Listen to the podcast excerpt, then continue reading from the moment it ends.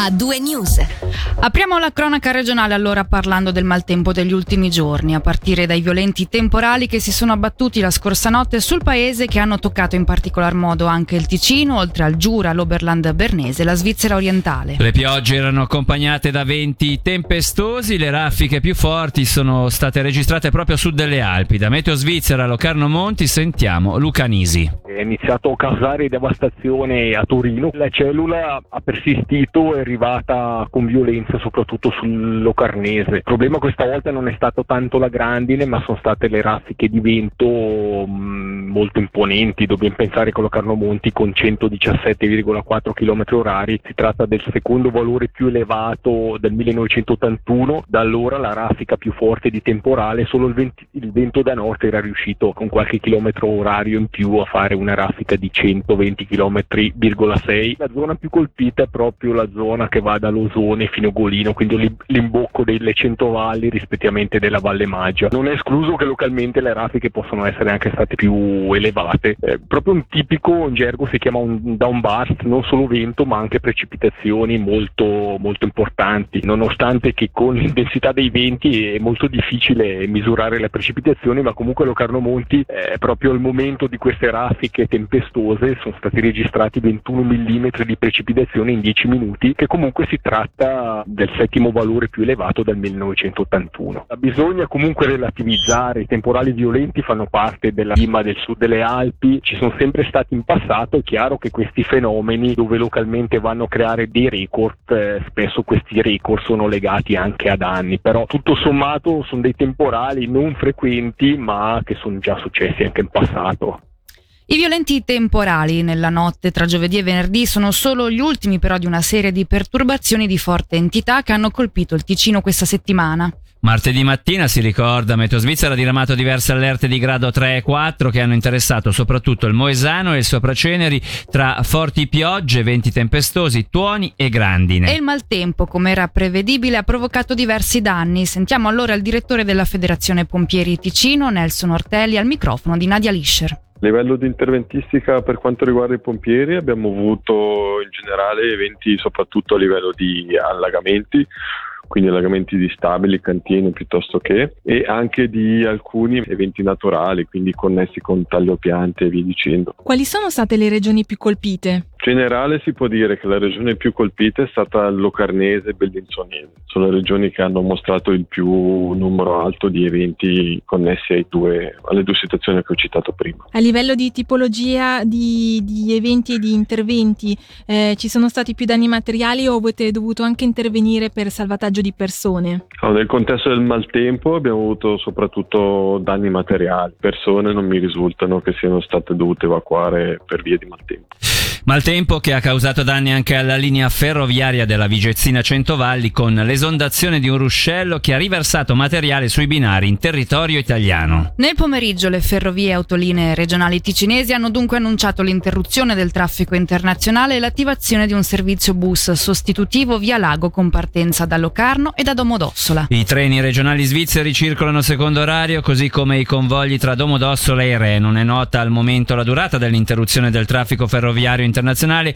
Informazioni costantemente aggiornate sono disponibili sul sito www.vigezzinacentovalli.com. E quella di giovedì è stata una nottata di incidenti sulle strade della Svizzera italiana. Gorduno una ventenne grigionese è rimasta gravemente ferita attorno alle 23.30 sulla cantonale in direzione di Gnosca. La donna è uscita di strada scontrandosi prima con la segnaletica, poi contro un muro di cinta. È riuscita a uscire dal veicolo in tempo prima che questo venisse avvolto dalle fiamme. A comunicarlo la polizia cantonale. A Lugano, attorno alle 2.30 di notte, un uomo è rimasto gravemente ferito poco prima del tunnel di Besso. Ha centrato lo spartito traffico e a causa dell'urto si è rovesciato sul fianco ed è rimasto intrappolato tra le lamiere. Sempre giovedì notte, attorno alle 21, un incidente sulla A13 a Pian San Giacomo nella galleria Brusei tra tre veicoli ha provocato quattro feriti, tra cui uno in modo grave. La polizia cantonale comunica che nel corso dei mesi di maggio e giugno sono state effettuate delle operazioni di controllo lungo l'autostrada A2 in varie zone del Mendrisiotto che hanno interessato in particolare le due ruote. Durante questi controlli sono state riscontrate 31 infrazioni alla legge federale sulla circolazione stradale, segnatamente sono stati constatati sorpassi tra le due colonne, sorpassi a destra e cambiamenti di direzione prematuri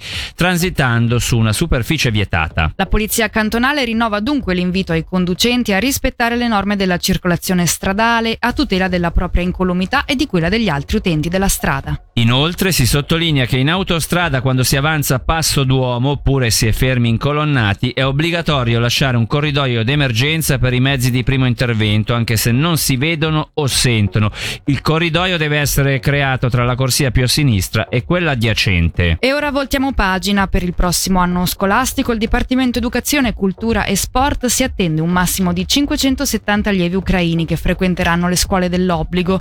Lo rende noto il governo rispondendo a un'interrogazione inoltrata da Massimiliano Robbiani lo scorso maggio, come riporta Tio.ca. I dati, precisa il Consiglio di Stato, si basano su una stima effettuata a giugno e potrebbero variare in base all'andamento della crisi in Ucraina. Parliamo ora della campagna di prevenzione montagne sicure promossa dal Dipartimento delle Istituzioni nel 2018, campagna che si arricchisce di nuove tematiche. Oltre ai campi tradizionali come la segnaletica sui sentieri che in tanti ancora non conoscono abbastanza, viene ora dato spazio anche a nuovi temi come quello relativo al comportamento da tenere di fronte ai cani da protezione delle greggi e alla sicurezza per chi pratica escursioni mountain bike e d-bike. L'obiettivo della campagna però rimane lo stesso, sensibilizzare chi frequenta la montagna montagna solo occasionalmente affinché resti un momento di piacere e privo di rischi. E allora sentiamo Massimo Bognuda, membro della Commissione Montagne Sicure e rappresentante delle guide alpine Ticino, al quale Nadia Lischer ha chiesto di spiegare meglio quali sono i nuovi argomenti su cui si è deciso di puntare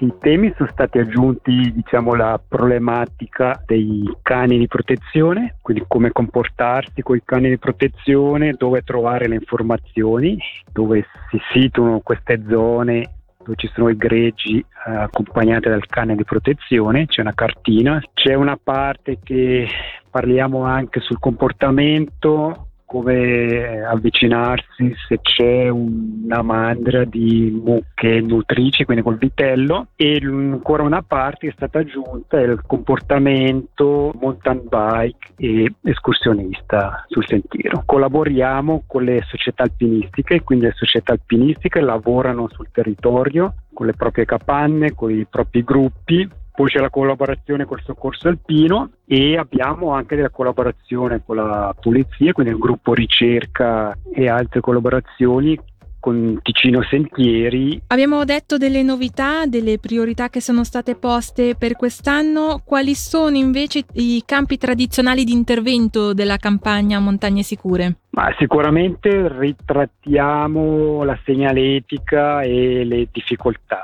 perché in base al sondaggio che abbiamo fatto l'anno scorso abbiamo notato delle, diciamo, delle carenze di conoscenza delle difficoltà dei vari sentieri.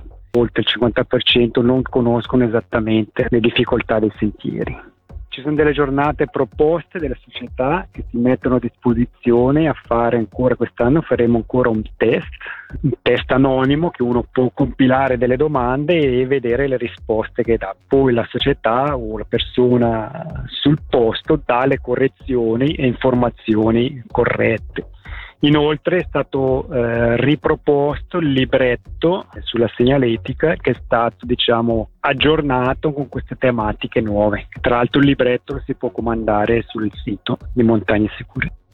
Ora parliamo di un'iniziativa sia artistica che solidale, in concomitanza con la conferenza sull'Ucraina prevista il 4 e il 5 luglio sulle rive del Ceresio. Il comune di Chiasso ribadisce il proprio impegno in favore dello Stato ucraino ed esprime la propria solidarietà anche attraverso il linguaggio senza confini dell'arte. In particolare il Max Museo, lo spazio officina, la biblioteca e il municipio di Chiasso ospitano ciascuno da oggi al 24 luglio un'opera di Ivan Tureschi, artista grafico ucraino riconosciuto a livello livello internazionale. Membro dell'Unione Nazionale degli Artisti dell'Ucraina e cofondatore dell'Unione Araldica Ucraina, Turetsky è anche coautore di un piccolo stemma nazionale dell'Ucraina e ha firmato l'attuale emblema nazionale di Leopoli. E chiudiamo questa finestra informativa col calcio, con l'amichevole persa 1-0 contro l'Ingolstadt, formazione di Zweite Bundesliga, si è concluso il ritiro del Lugano a Malles, in Alto Adige. I bianconeri, dopo qualche giorno di pausa, da lunedì riprenderanno la preparazione in vista del debutto nella nuova stagione di Super League il 17 luglio a Cornaredo contro il Sion.